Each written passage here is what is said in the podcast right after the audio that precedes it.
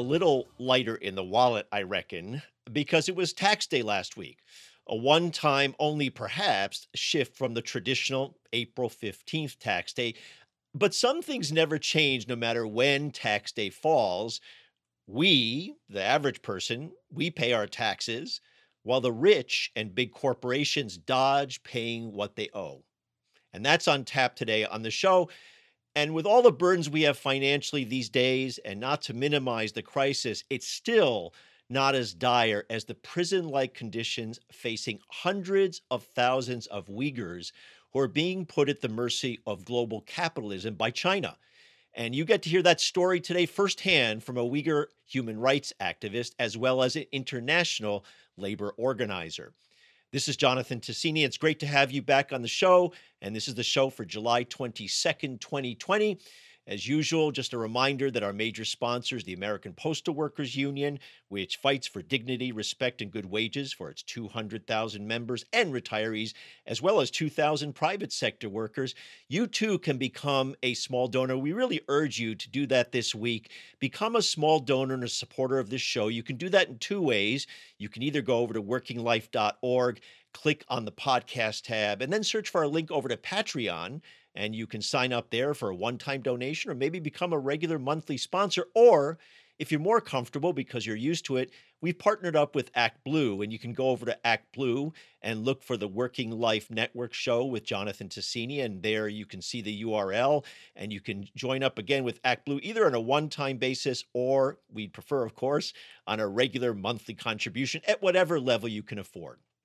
Now, before I get to the segments that we have on tap today, a week from now, the enhanced pandemic unemployment benefits will run out, and millions of people will be left without that income. And you've got a bunch of these wealthy members of Congress, mostly Republicans, but a few Democrats too, who are swearing and whining up and down that by God, they won't approve all that big pot of money again for people because people will choose to stay home and roll in those riches rather than work. Now, let's remind everyone we are talking about the grand princely sum of $600 per week, which for most people simply means and meant that they could maybe squeeze out the monthly rent or pay for food or gas. No one is buying the kind of mansions or fancy cars on that amount that the rich people who are whining about this and who are aiming to impoverish people are used to picking up with their wealth. And not to mention that by giving those people $600 a week and letting them stay home, that actually is helpful in controlling the pandemic because then people aren't feeling forced to have to go to work to get a paycheck. It's a minor, minor attempt at trying to help people in this economic crisis. And that argument by the rich people in Congress, mostly Republicans, it's an immoral argument to put it modestly. So I will make another pitch today, as I've made the last several weeks. Continue to badger everyone you know, and of course, mostly your members of Congress, to get behind Representative Pramila Jayapal and her bill, and that's H.R. 6918, the Paycheck Recovery Act. And there's a similar bill in the Senate, co sponsored by Bernie Sanders and several other senators, that would allocate money to pay people up to $90,000 a year until the unemployment rate declines below 7% for three straight months. And reminder 7% is still pretty high, but at least we can pay people real wages to get them through this economic crisis. That's the least we should be doing. A couple of weeks ago, I had a segment on the show about a new national security law imposed by China on Hong Kong, which was primarily aimed at shutting down the mass protests that have consumed Hong Kong for more than a year. And it was really targeting especially union activists who had been signing up people by the dozens, by the hundreds, actually, by the thousands into new unions. And back then, last week, and you can see actually two weeks ago, and you can see that episode, as always, all of our episodes can be found in our archive. I made an important distinction that I keep in mind when it comes to criticizing China from a progressive vantage point. Now, Trump and his enablers are rolling out racist language as part of a campaign, as you probably have heard, to blame China for the coronavirus pandemic. Blame China, of course, improperly. But as progressives, the critique of the leaders of China can be strong. when we focus on the truth that China's leaders and the elites there are willing partners of global capitalism. They've been opening up their doors willingly to corporations like Walmart and other huge multinational companies. So those companies can produce trillions of dollars of stuff using cheap slave labor, labor that is controlled and oppressed by its own government. In good capitalist style, I would add. So keep that in mind today. Since 2017, China has been conducting a steady campaign of mass transfer of more than a million Uyghurs and members of other Muslim minorities into a vast network of re education camps in the far west region of Xinjiang, which Uyghur activists call East Turkestan. Think of the Japanese internment camps in the US during World War II or apartheid in South Africa, and you will get a flavor of what is up. The key difference, perhaps, is that this is being driven a lot by the thirst of global capitalism for cheap slave labor. Tens of thousands of Uyghurs are being forced to work in factories that are in the supply chains of at least, and I'm saying at least, 83 well known global brands in the technology, clothing, and automotive sectors, including Apple, BMW, Gap, Nike, Samsung, Sony, and Volkswagen. Tomorrow, a worldwide call will be issued by 71 Uyghur rights groups and over 100 civil society organizations and labor unions from around the world, demanding that apparel brands and retailers stop using this forced labor. This is slave labor, folks. This is people working and being forced to work under slave like conditions. To give us more insights into what is happening to the Uyghurs, I'm pleased to welcome Rahima Mahmood, She's a Uyghur singer, award winning translator, and human rights activist who is living in exile in London. And she'll be speaking along with Brian Finnegan, the Global Worker Rights Coordinator in the International Department of the AFL CIO.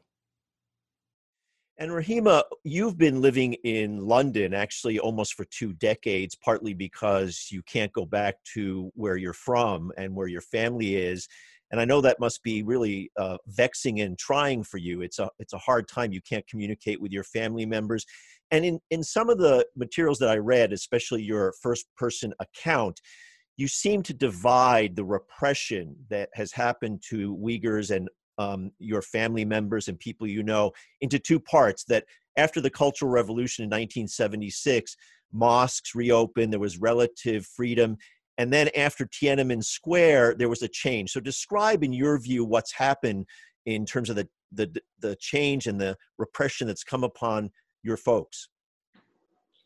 Thank you very much for having me. Um, I remember uh, in my childhood, uh, my father and uh, my brothers they prayed. Uh, they had to lock the gate from inside the house and often warned me and other siblings that do not tell other people that we prayed. Mm-hmm. Um, uh, that was uh, before the 80s, 1980s. So I remember then um, towards the end of, uh, I think I was year one or year two, started my uh, primary school, and things changed. The mosques were opened, and people extremely happy that for Muslims it is such a big thing, especially a kind of religious family like mine. And so that's why I say that uh, eight, eight, from maybe the 1980 to 1989, these nine years were kind of golden years after the uh, cultural revolution that people suffered so much and uh, uh, you know the labor camps people were taken into into labor camps. Um, we have songs called the tarim it's about a labor camp as well. So then 1989 the student movement the new leadership that that, that it started deteriorate. Mm-hmm. countrywide and also uh, in my country uh, i call it east turkestan and so was the labor repression was that evident from the very beginning in other words where your people were repressed by the Chinese government for religious reasons but then they used folks in forced labor camps in order to essentially feed the supply chains of global corporations. Was that always true, or is that a more recent development as far as you can tell? No, actually, uh, since the CCP occupied uh, East Turkestan 1949, from the uh, in 50, 1955, uh, um, the Xinjiang Uyghur Autonomous Region was uh, actually declared, but it has never, they have never honored that uh, agreement, mm-hmm. autonomous mm-hmm. region agreement. Then 19, from 1958, the rightist movement started, then targeting the, the rich, wealthy, uh, and the, uh, during the Cultural Revolution, it's not just target the, the Uyghurs, that was the all countrywide movement targeting intellectuals, and uh, business people. Mm-hmm. Um, so anyone uh, really that uh, the uh, governments or authorities didn't like, they took them and uh, they they put uh, sent them to camps. they at that time it is either called um, reform through reform through labor. Mm-hmm.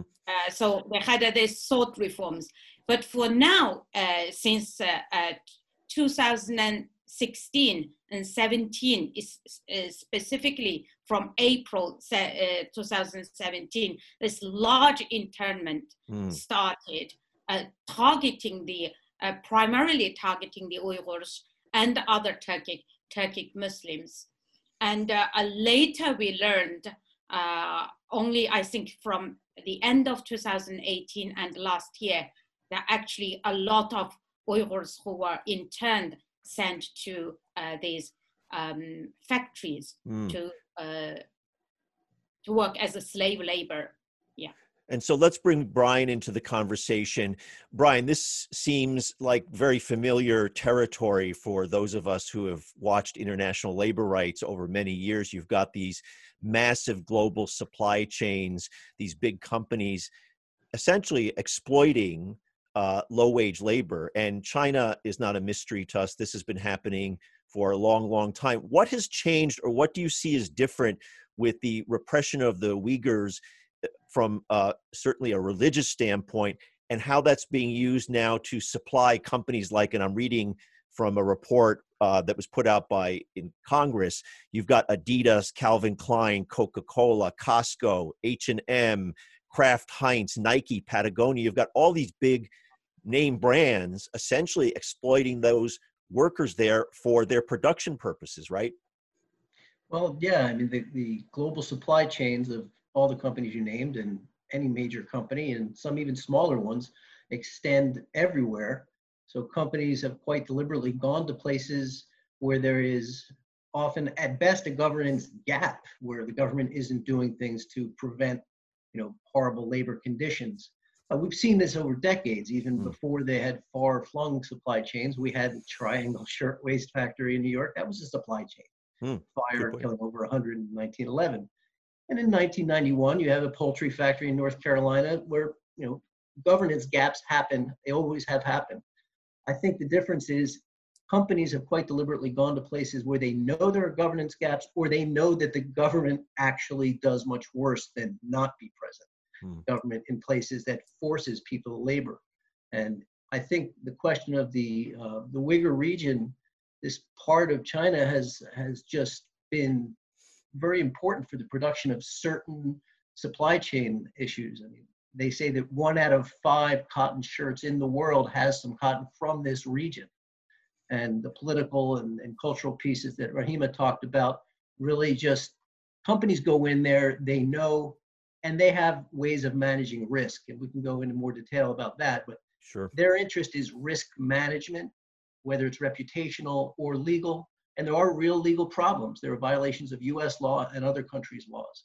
So companies go in and then they put together these systems where they say oh well we will be vigilant. We will try and make sure the worst things don't happen. But that thing called human rights due diligence is absolutely impossible in this part of China. And I would mm-hmm. argue in most places in China for certain issues like freedom of association, it's it's completely impossible to do human rights due diligence. And you mentioned cotton production in East Turkestan. Uh, uh from what I read, 84% of China's cotton production comes just from that region that then translates into the apparel imports that come into the United States from China and obviously other places in the world. So there really is this global produ- production system that we've seen, as you pointed out, Brian, uh, in China for a very long time. And so, to your point, Brian, about risk reduction or the, the way in which companies analyze risk, this is their perfect storm in some way because when you have a region that's under the thumb of an authoritarian government and they're putting people in internment camps, you can't get any better. And I'm being sarcastic about this. You can't get any better in terms of a controlling a workforce than that, right? And at the same time, they have these commitments that they've made through their own codes, through international agreements with the with the ILO and the UN, all of these sort of half measures that are not quite law, they're statements of standards that are then sort of held up as we don't tolerate forced labor, but they go into places where they cannot, even if they wanted to, they couldn't do authentic worker interviews and workplace visits with knowing that the workers are able to talk honestly and frankly. Mm-hmm. And even the State Department, the beginning of this month, July 1st, released a business advisory. And one of the points that they buried a bit, but they said in very clear language usual human rights due diligence, going in there and trying to make sure that the worst things aren't happening. It's not really possible to mm. do that in this repression, repressive region. The problem right. is that they turn around and then say, so do human rights due diligence. And we're saying, you just said it doesn't work there. You got to do something else. And what we're calling for is exit responsibly. Okay, so let's now move to what Rahima and you um, are working on in terms of the call to action. Rahima, let's start with you. What is it that the global community needs to do in terms of, I assume, pressuring the corporate world, these supply chains, to basically make sure that those this internment, this oppression, this repression of people ends, or as it at least begins, as Brian pointed out, there's some ability to monitor how the workplace looks in those internment camps and in that forced labor situation? Well, uh, in a kind of simple way, I, I, would say when the product couldn't sell, when they couldn't sell the products, uh, when the less uh, companies, a business interested in getting them, that actually will have a very uh, powerful impact on, uh, you know, China's economy mm. And maybe that will push the behavior uh, of the Chinese authority. That's the best we can uh, bet here. And uh, therefore, I mean, the business community up until now, uh, uh, you know, we didn't really hear them taking any actions, uh, you know, from small companies to big companies. And as you said, cotton product, 84% coming from, from East Turkestan. And uh, uh, we know from the cotton picking, the forced labor is uh, involved. Um, therefore, if we could convince these big brands that stop um, getting their products from these uh, the supply chains that is actually using the forced labor mm-hmm. that might make a difference and it's a hard situation to manage because if you look around the world there's there have been attempts for example to change uh, the conditions in places like bangladesh where there were these terrible fires and there were accords made with these suppliers these big brands. And all they seem to have done is shift their production or figure out other places to go for example to east turkestan. And you, the names nike come up again and apple come up again. They've been already caught using slave labor and low wage labor in both in China and other places in the world. So it's almost like if I can use that term, the whack-a-mole situation. You're trying to grab them and control them, but really at the end of the day, it's in some way the end, the system. It's capitalism. It's they're going to find other places, and it's in particularly a problem in China in an authoritarian regime where you can't do, for example, surprise inspections. You can't just land in a country and come to a factory and make sure conditions are better or adhered to, right, Brian? Yeah. I, Challenge. It's even in the better situations or even the best of situations, the corporate driven ways of doing due diligence, that is, audits, inspections, these are always flawed because they are corporate driven mm. and you don't have actual worker driven responsibility of the corporation. So when you go into a place like this part of China or China at large, you can't do those programs, which are always flawed. So what we're calling on the companies to do is at least stop profiting by this forced labor. And I want to back up to something you said very quickly. Mm-hmm. We're not just talking about, you know, garment imports from China. The fact is that China exports a lot of this cotton and it exports it to places like Bangladesh, Vietnam, Cambodia. So it is a whack-a-mole situation. So part of what we're calling on the companies to do is know your supply chain, show your supply chain, and clean up that supply chain. So if the company says, okay, we're not going to bring garments from China or from this part of China, from East Turkestan, that's good, that's a step, but where is that cotton going? Are you buying from a producer in Bangladesh that has got the same cotton? So it's it is complicated, but it can be done. And I think that that's what we're calling on is, you know, you talk about the Triangle Fire, you talk about the Rana Plaza factory collapse. These are events that suddenly brought to light systematic injustice. What we have here is over three years of systematic rounding up people, putting them involuntarily in jobs, sometimes in camps, sometimes making them move to different parts, thousands of miles away from their country, from their, their homeland. So this this is uh, it's a slow burn or a slow systematic way of operating that it's time for the companies to step up and and and say we can't do our due diligence here. So we're going to find other places to get this material and source from elsewhere. And rahima what these companies are doing obviously in addition to repressing folks uh, uyghurs in the area in east turkestan in terms of wages and horrible labor conditions, it's also essentially assaulting their uh, community and their culture and the whole way in which people have lived there, right? Absolutely. And only uh, in March, a friend of mine living in Turkey sent me a message about a young man who was uh, picked up um, uh, from Khotan, from his home, um, and then he was um, uh, summoned to, uh, to go to a local school. And when he uh, went there, there were already like hundreds of uh, Uyghur youth. This was at the peak of the coronavirus uh, lockdown in China as well.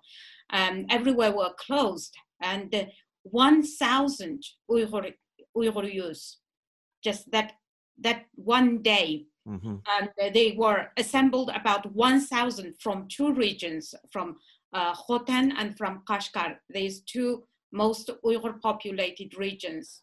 Uh, and they were um, stayed, they stayed in this uh, uh school overnight and uh, uh, March it was cold. They were not provided any um, beddings or anything and then the next morning they were taken to to train station and uh, uh, they arrived uh, overnight at uh, Urumqi in Urumqi. Then again they st- stayed in a, in a large hall. Then they were um, separated at in like, like a five to ten in one group, and the buses just picked them up and took them to various different different factories and these people didn't know where they were going. They were not people who are uh, locked up in camps. Mm-hmm. And so when the police actually came to inform um, uh, the family um, about that uh, two days later, uh, he is going to move to somewhere else. So the mother uh, questioned the police, said, my son has a job here. And uh, a police said, no, this is the order from the above. Hmm. And do they have any contact with people who are then transported? I assume this is a long way away, right? Is it hundreds of miles away from where they were from and where they lived? Yes, yeah. But and, he ended up in a in a factory, drink factory, uh, two, uh, two, three days later, he didn't know where he, he was taken. And he said, uh, I don't know, apart from nine of us, uh, we are now here. The rest we don't know. They, even uh, close friends, they don't, they don't know where they were taken. Hmm. And to make the obvious point, both to Rahima and Brian, one of the problems is in China generally, you don't have independent unions. You don't have the ability to organize those people who are not, not just in this situation, but generally speaking, workers who can stand up to this regime. There is no independent union movement in China. Well, that's why the AFL-CIO for decades has been pointing out the many problems of violations of human rights and labor rights. And the fact that corporations can go in with their corporate codes and say, we've audited and we've inspected and we say that they are meeting freedom of association requirements or standards, it's, it's ludicrous, but they find a way to do it and they find cooperative organizations and multi-stakeholder initiatives. And it's it's really just uh, whitewashing a problem we've known about for decades. But this case is so egregious and it is across sectors. We're talking garment and cotton here right now but you've mentioned apple their the australian report that i think you saw yep. coca-cola. yes it, you know heinz ketchup there's there's a lot of tomato production and exports there as well but we just happen to have you know the fact of so much of the cotton one out of five shirts 86% of the chinese cotton and a pretty well organized group of human rights labor rights and unions who follow garment because garment is a sector where you see this in the whack-a-mole fashion you described hmm. it moves around hmm. here's a challenge that i throw to both of you and ask you how you navigate this moment in time of criticizing China rightly for the way in which it's repressing workers generally and Uyghurs in East Turkestan, and the, the global reality that China, at least from the United States, is being attacked in relation to the coronavirus. You see Donald Trump using tremendous amounts of racism targeting China. So it must be a fine line, or at least a very important contrast, or you have to be subtle about pointing out that obviously you don't embrace and aren't trying to articulate this racist language that Donald Trump is using towards towards China. But there are real serious issues about the authoritarian regime, which is really serving global corporations. This isn't about communism versus capitalism. It's about capitalism being in some way enforced on people in China.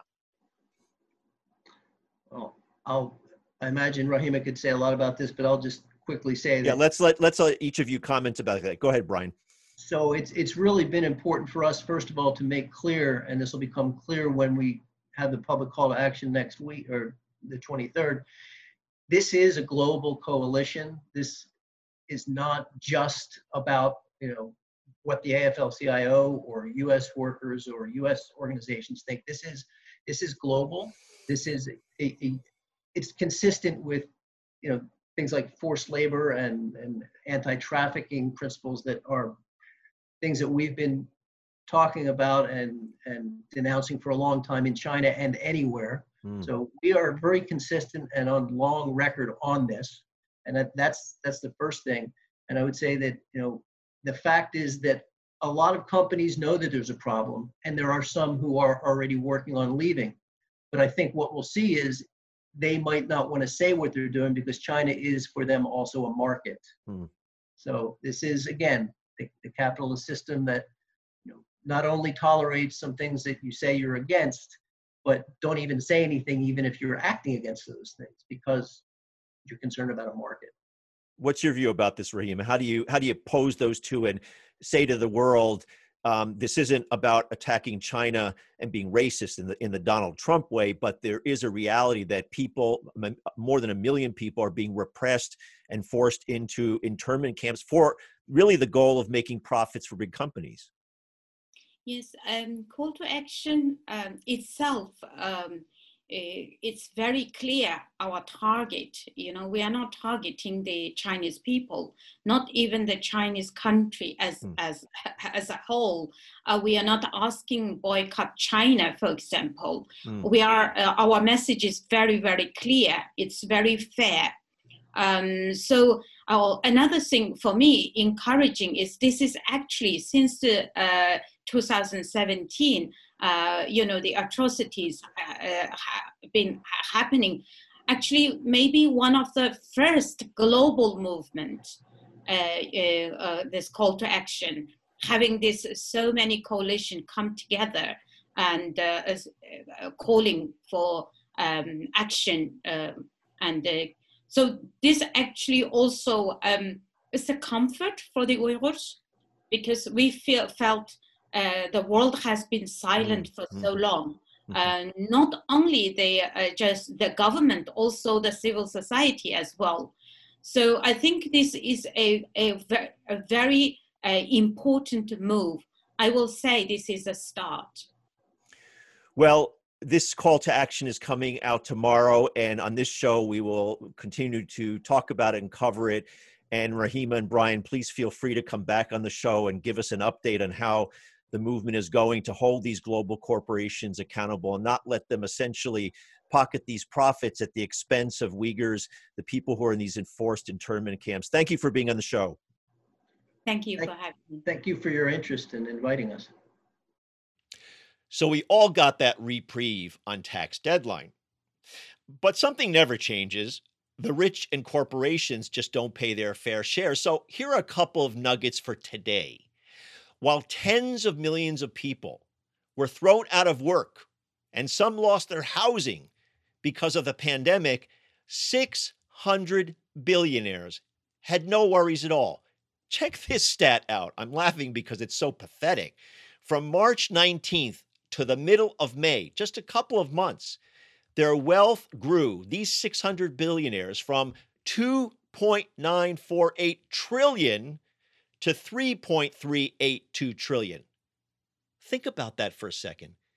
Just 600 people got richer by 434 billion dollars, which could pay for millions of people's rent or unemployment payments or just keep people employed. What a stupendous example of corruption and immorality, and an incredible example of the bankruptcy of this entire economic system.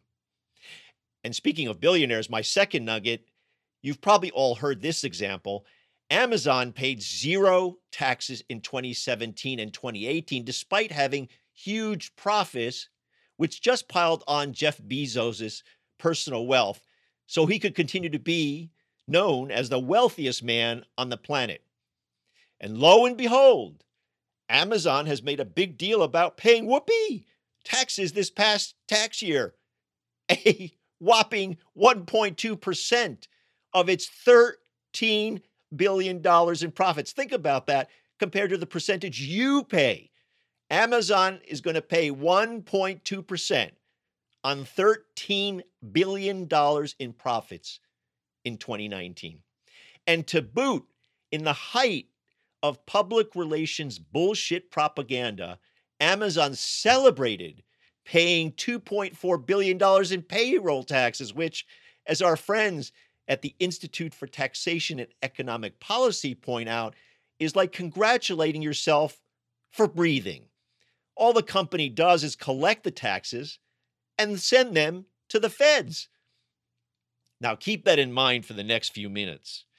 One of the reasons these very rich people and corporations can scam us is the careful, relentless undermining of the Internal Revenue Service, the IRS. Now, admit it to yourself. Somewhere in a dark little place, you have a smidgen of a lack of love for the IRS. Maybe not for you, but for millions of people, that's the end result of decades of smearing and attacks on the IRS by right wingers who have a complete disgust for paying any taxes to keep a decent society functioning. And Congress has been the willing tool for that anti IRS campaign over time, cutting its budgets year after year. Now, what does that mean? It means this rich people and corporations don't pay what they should because they know the IRS is not equipped to keep pace with the armies of lawyers that rich people and corporations hire for the sole purpose of dodging and avoiding taxes. Now, this isn't just my theory. Bernie Sanders actually asked the Congressional Budget Office to look at what was up with the IRS. And sure enough, Congress has cut overall resources to the IRS since 2010 in deep ways 20 to 30%, with the biggest hit coming, of course, to the enforcement staff. Now, what does that mean? It means that hundreds of billions of dollars in taxes go unpaid, and about 70% of that amount is underpayment, which is a euphemism for dodging, by the top 1%.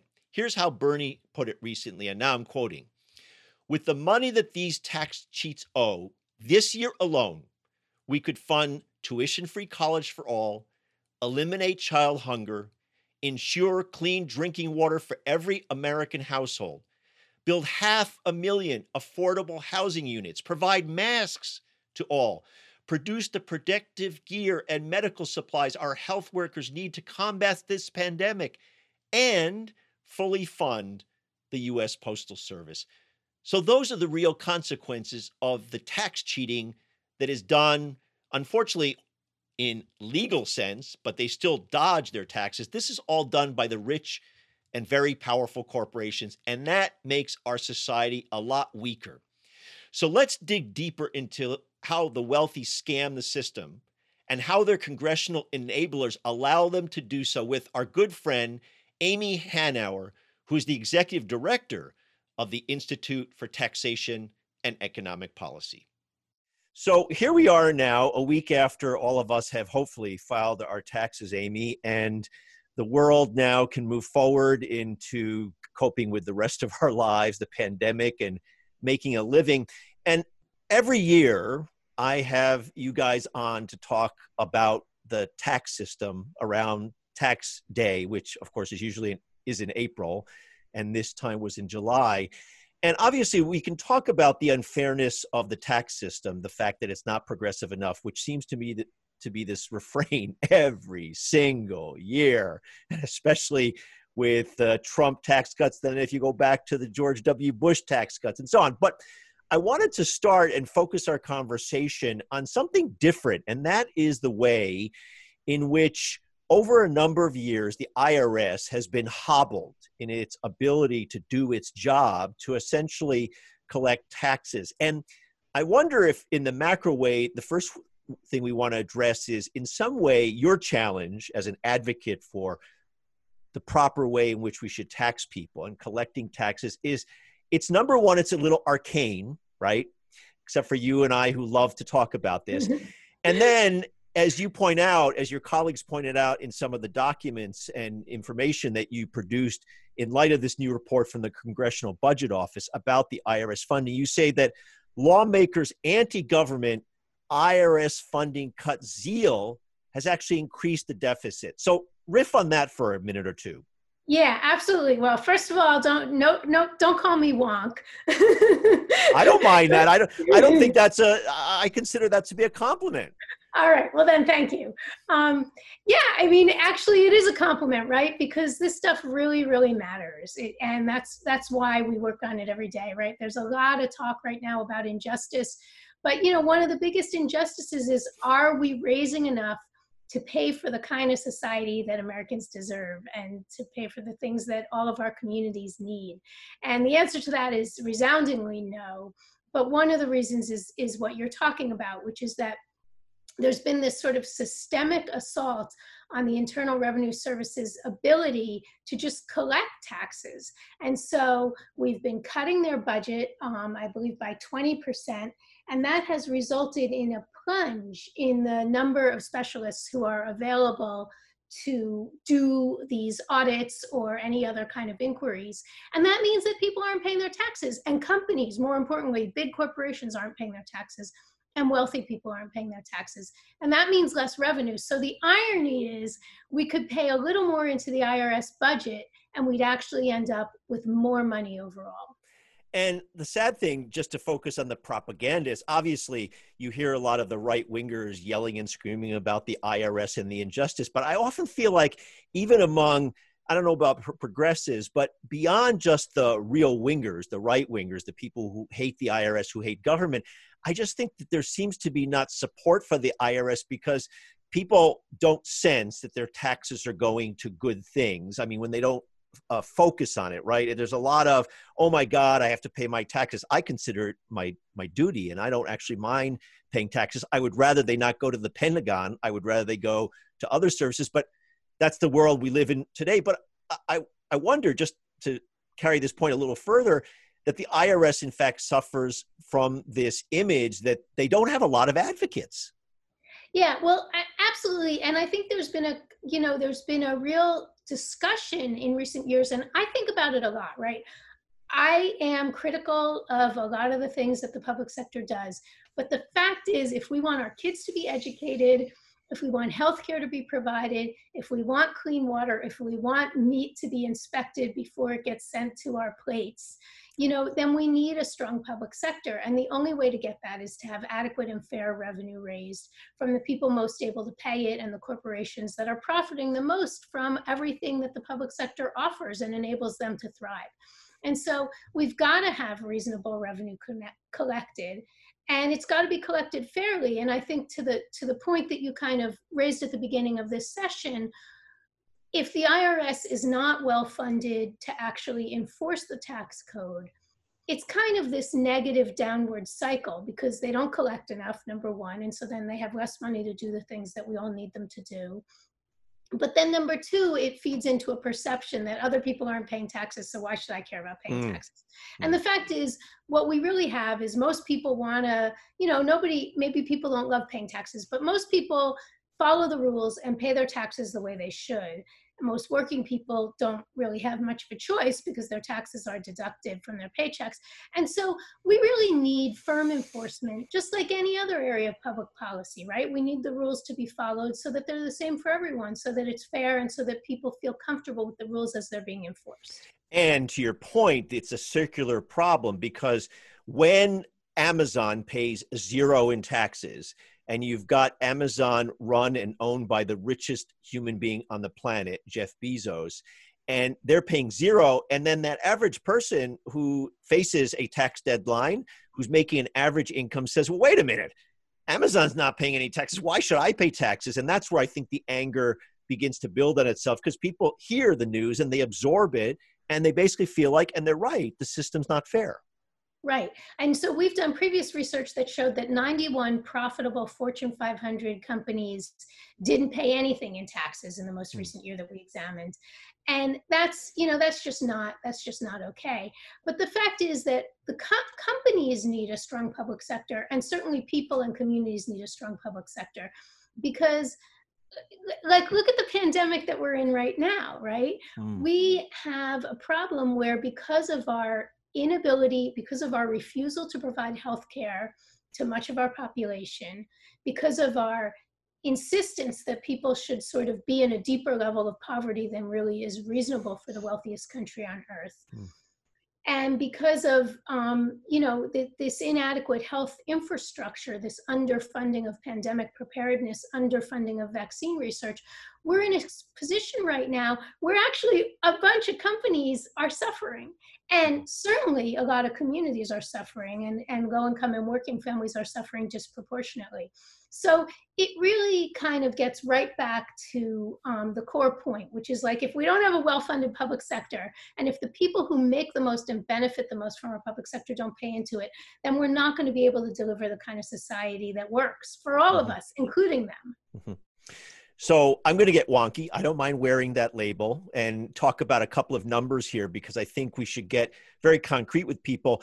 In a press statement that Bernie Sanders released uh, when the CBO study that I just mentioned, mentioned, the Congressional Budget Office study that looked at the IRS funding, Bernie released a statement, and in it he says that partly because of the cuts in the IRS, and now I'm quoting from his statement, the IRS examination rate for the largest corporations, those with $20 billion or more in assets, dropped by about half from 2010 to 2018. And then the second sentence in his statement the wealthiest taxpayers with more than $1 million in income saw their audit rate cut by 63% during the same time period. And so this is the reverse motto that Willie Sutton used to say about when he was asked about why did he rob banks, he would say, well, that's where the money is. Here, you've got the opposite that the IRS, because of the cuts in its examination ability, its power of enforcement,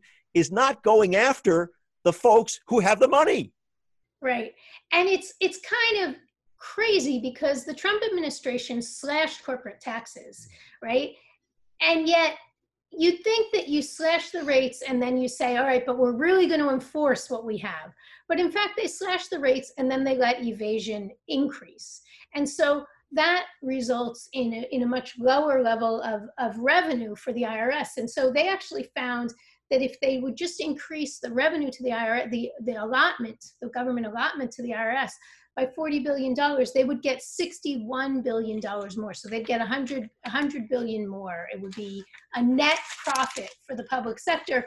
And it would be a virtuous cycle. So exactly the opposite of what we were talking about before. P- people and big corporations and companies would say to themselves, wait a minute, you know, they're, they're stepping up enforcement. We ought to comply. We ought to comply with tax rates. And it would be a virtuous cycle where, you know, the audits would, would bring in the revenue that was needed, but there would also be more compliance and it would become less of a problem. So, you know, you can't help but feel that this administration really likes the idea of sort of undermining government and undermining the IRS by making them less able to enforce taxes, even as they're slashing taxes, particularly for the wealthy and corporations. Now, I want to be clear though, since this cuts, ha- this has happened from 2010 to 2018, I'm happy to blame the Trump administration, but this clearly happened also under the Obama administration. So there must have been cooperation, collaboration by both parties to cut the IRS. You know, I think what we have is this sort of, and actually, I think we're in a good moment now, but I think what we have had over the last 20, 30 years in the United States is a basic devaluing of what the public sector delivers in so many ways. Mm. And that manifested itself in, in cutting taxes. It manifested itself in reducing enforcement. It manifested itself in, you know, Bill Clinton ending, quote unquote, ending welfare as we know it.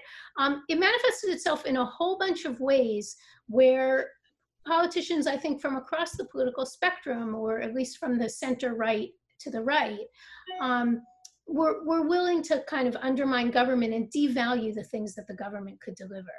And what I think makes me kind of hopeful right now, Jonathan, is I just think that we've had a different kind of conversation in 2019 and in 2020 where in 2019 we had you know a really broad field of democratic candidates willing to say hey look look this is what the public sector delivers and and this government is not working for us and then this pandemic hit um, the extreme racial inequities became more apparent, at least to some people who weren't paying as much attention before.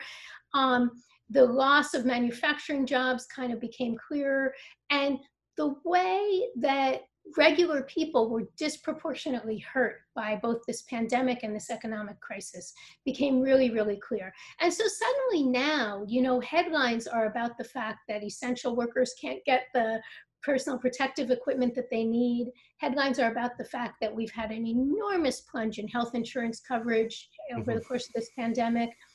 And so I think the conversation is actually shifting in some really exciting and important ways that that are going to that are going to turn this around where we're going to recognize that actually we've got to collect enough revenue from those most able to pay because we've got to deliver so that we can have a society that functions Right. And let's be clear that when we're talking about the hobbling of the IRS and the ability, if you just increase their enforcement to bring in like $63 billion more, that's in some way a small amount compared to what is being shoveled to corporations and the richest people under the tax cuts that were pushed through by the Trump administration, supported by basically uh, every Republican in Congress. And so that's where the, the big money is. But of course, enforcement matters. Now, you touched on something which opened my eyes, something that I did not realize. And your colleagues at ITEP noted this on your website.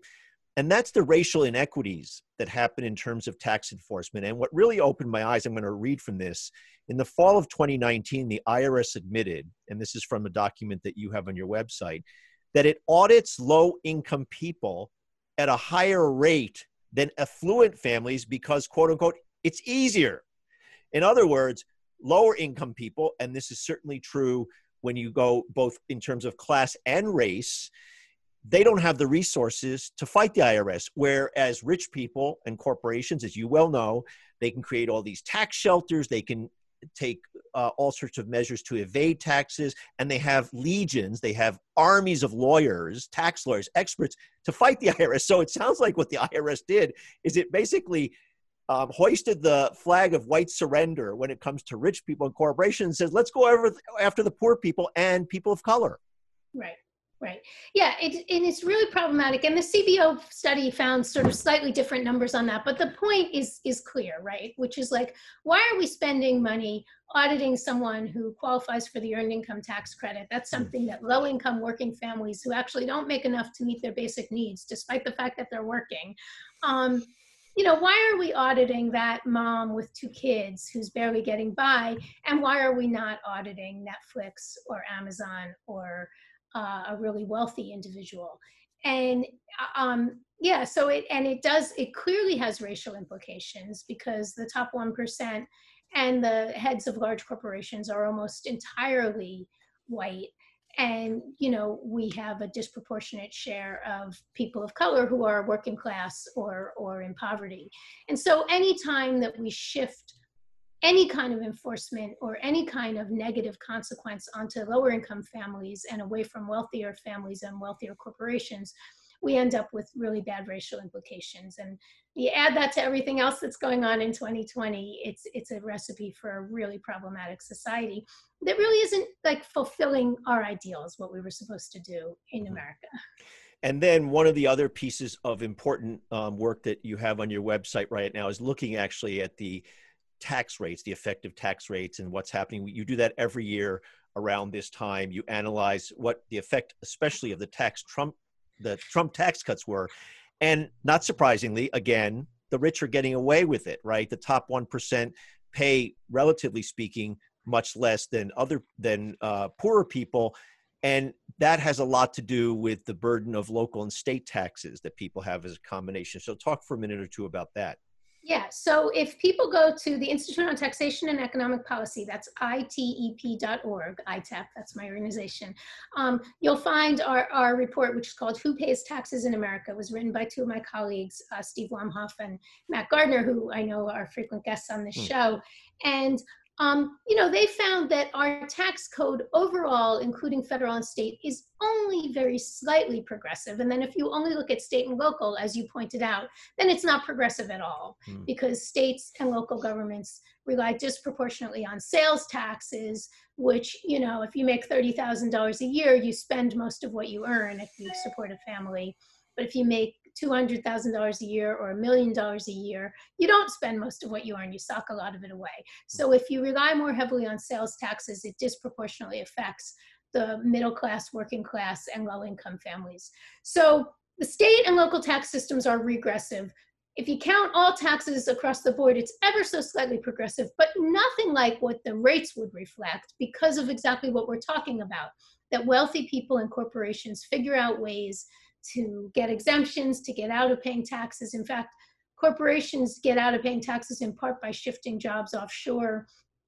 So it's it's really really problematic, and um, you know there's just a lot that we could actually do about this. There are a lot of basic changes we could make in our tax code, some of which are just going back to the tax code that we had under Obama, some of which are going you know going beyond that that would bring in more revenue and make it more fair and make sure that that you know that higher income people pay pay more which is right because they they get more. You, you know what's hilarious is i remember going back to the bill clinton years which now seems like really ancient history and then to the obama years and when they talked about raising taxes i thought that's not even enough. Um, and that's the problem about the debate. It's been narrowed so um, much that you've got the Republican right wing, let's destroy government approach, which is corporations and rich people basically should not pay any taxes and we should get rid of the estate tax and oh, these poor people shouldn't be paying the estate tax and all that nonsense. And then you have Democrats come in and they say, okay, well, we'll raise the uh, rates a little bit higher, which to me never are enough and that our tax system has a lot of movement if you also look back at what the tax rates were back in the 1960s or 1970s when we were building interstate highways you know you were building infrastructure you were doing things in the country you were uh, enhancing medicare et cetera et cetera. And so the, the debate has been so narrowed so that even when you have the prospect of a democratic administration coming in it seems to me that all they are going to do is undo the worst but not stretch as far as we could. Yeah well i'm going to push back on you there because i don't think you give okay, yourself good yeah, I don't think you give yourself and other progressive commentators enough credit, right? Like, I think we've really expanded the debate in the last couple of years. Um, I think the fact that some of the things that are on the table right now are incredibly exciting, and I think that uh, that you and others like you deserve a lot of credit for that, right? Like, so a wealth tax is on the table, right? We've never had this kind of a wealth tax but uh, Elizabeth Warren and Bernie Sanders and most Americans think it's a good idea that you know that when we look at the incredible wealth disparity uh, that we have in this country, that it makes sense that let's say the top 0.1%, right? Maybe we ought to tax their wealth, and that would raise a lot of money. Um, I think there's an increasing recognition that in making it easier for corporations to shift jobs overseas and actually get a tax benefit for that that that doesn't make sense and i think that mm-hmm. americans can understand that and get behind a fix to that and then if you look at some of the proposals that are being put forth by um, vice president biden you know some of them really would would um, enrich our communities would would energize our communities would solve long-standing climate problems you know he recently put forth a climate plan that would employ people. He, he put it forth in such a way that it would employ people disproportionately in communities that have been excluded from good jobs. Um, let's hope that some of those jobs would be unionized so that people would have some mm-hmm. ability to, to bargain for fair wages in those positions and that's going to cost money. And i think that there's a recognition now that if we are going to have the kind of america that we need that can confront the kinds of problems that are coming up which is climate change and the kinds of problems that are here now which is this pandemic we're going to need to spend some money and really reinforce our systems. And as you said you know that's something we had no trouble doing in the middle of the 20th century. We said look we're we've got a society that's not all that well educated that not everybody has a high school degree or a college degree. Let's put some money into that. And we did. And you know we became the most educated country on the planet at the time. Um, at the time, as you said, we didn't have the kind of physical infrastructure, railroads and, and highways. We spent some money on that and we got it. And that was what enabled a lot of um, current corporations that that have thrived to do so. And, so I think we've got to do that going forward. And by the way, the interstate highway that we are so familiar with, the I-10, I-80, it's called generally speaking the Eisenhower Interstate Highway System because it was put in place and built by then the president, Republican president Dwight Eisenhower. So, okay, you're optimistic. That's really good. I can't wait to talk to you in, say, March or April of 2021, assuming there's a Biden administration, and I'm going to wager with you that we progressives are going to be fighting them to follow through with what they've promised today.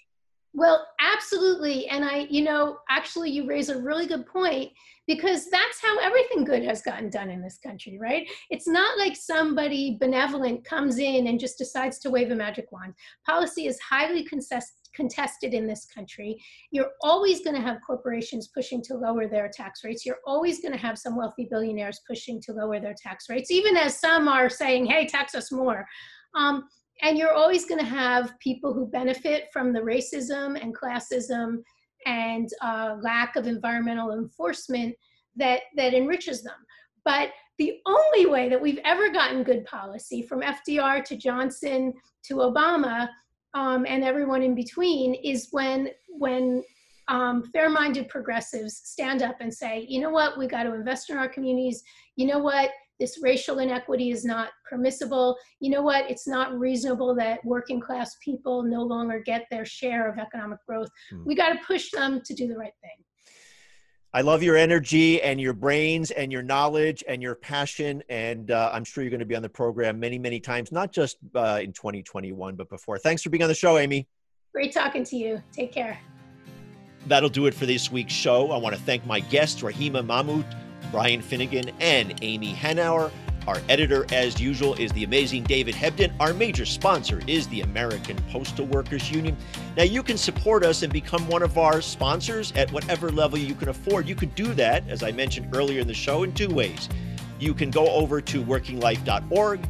You can click on the podcast tab and then follow that link over to Patreon, and you can become a monthly sponsor or a one time sponsor. Or if you're more comfortable, do it through ActBlue. We've partnered with ActBlue. You can go over to ActBlue and make a monthly donation, a regular monthly donation, or a one time donation. And you can do that with the ease that you're used to in using ActBlue. Most importantly, please spread the word of the show. Ask your friends, your people on your email list, your social media friends to sign up and subscribe to our show. And that'll help broaden our message and get more listeners who can get this information that I think you're not going to be finding in most places out there, certainly not in the traditional media, but even out there on the internets. Thanks for being here. Look forward to having you back next week.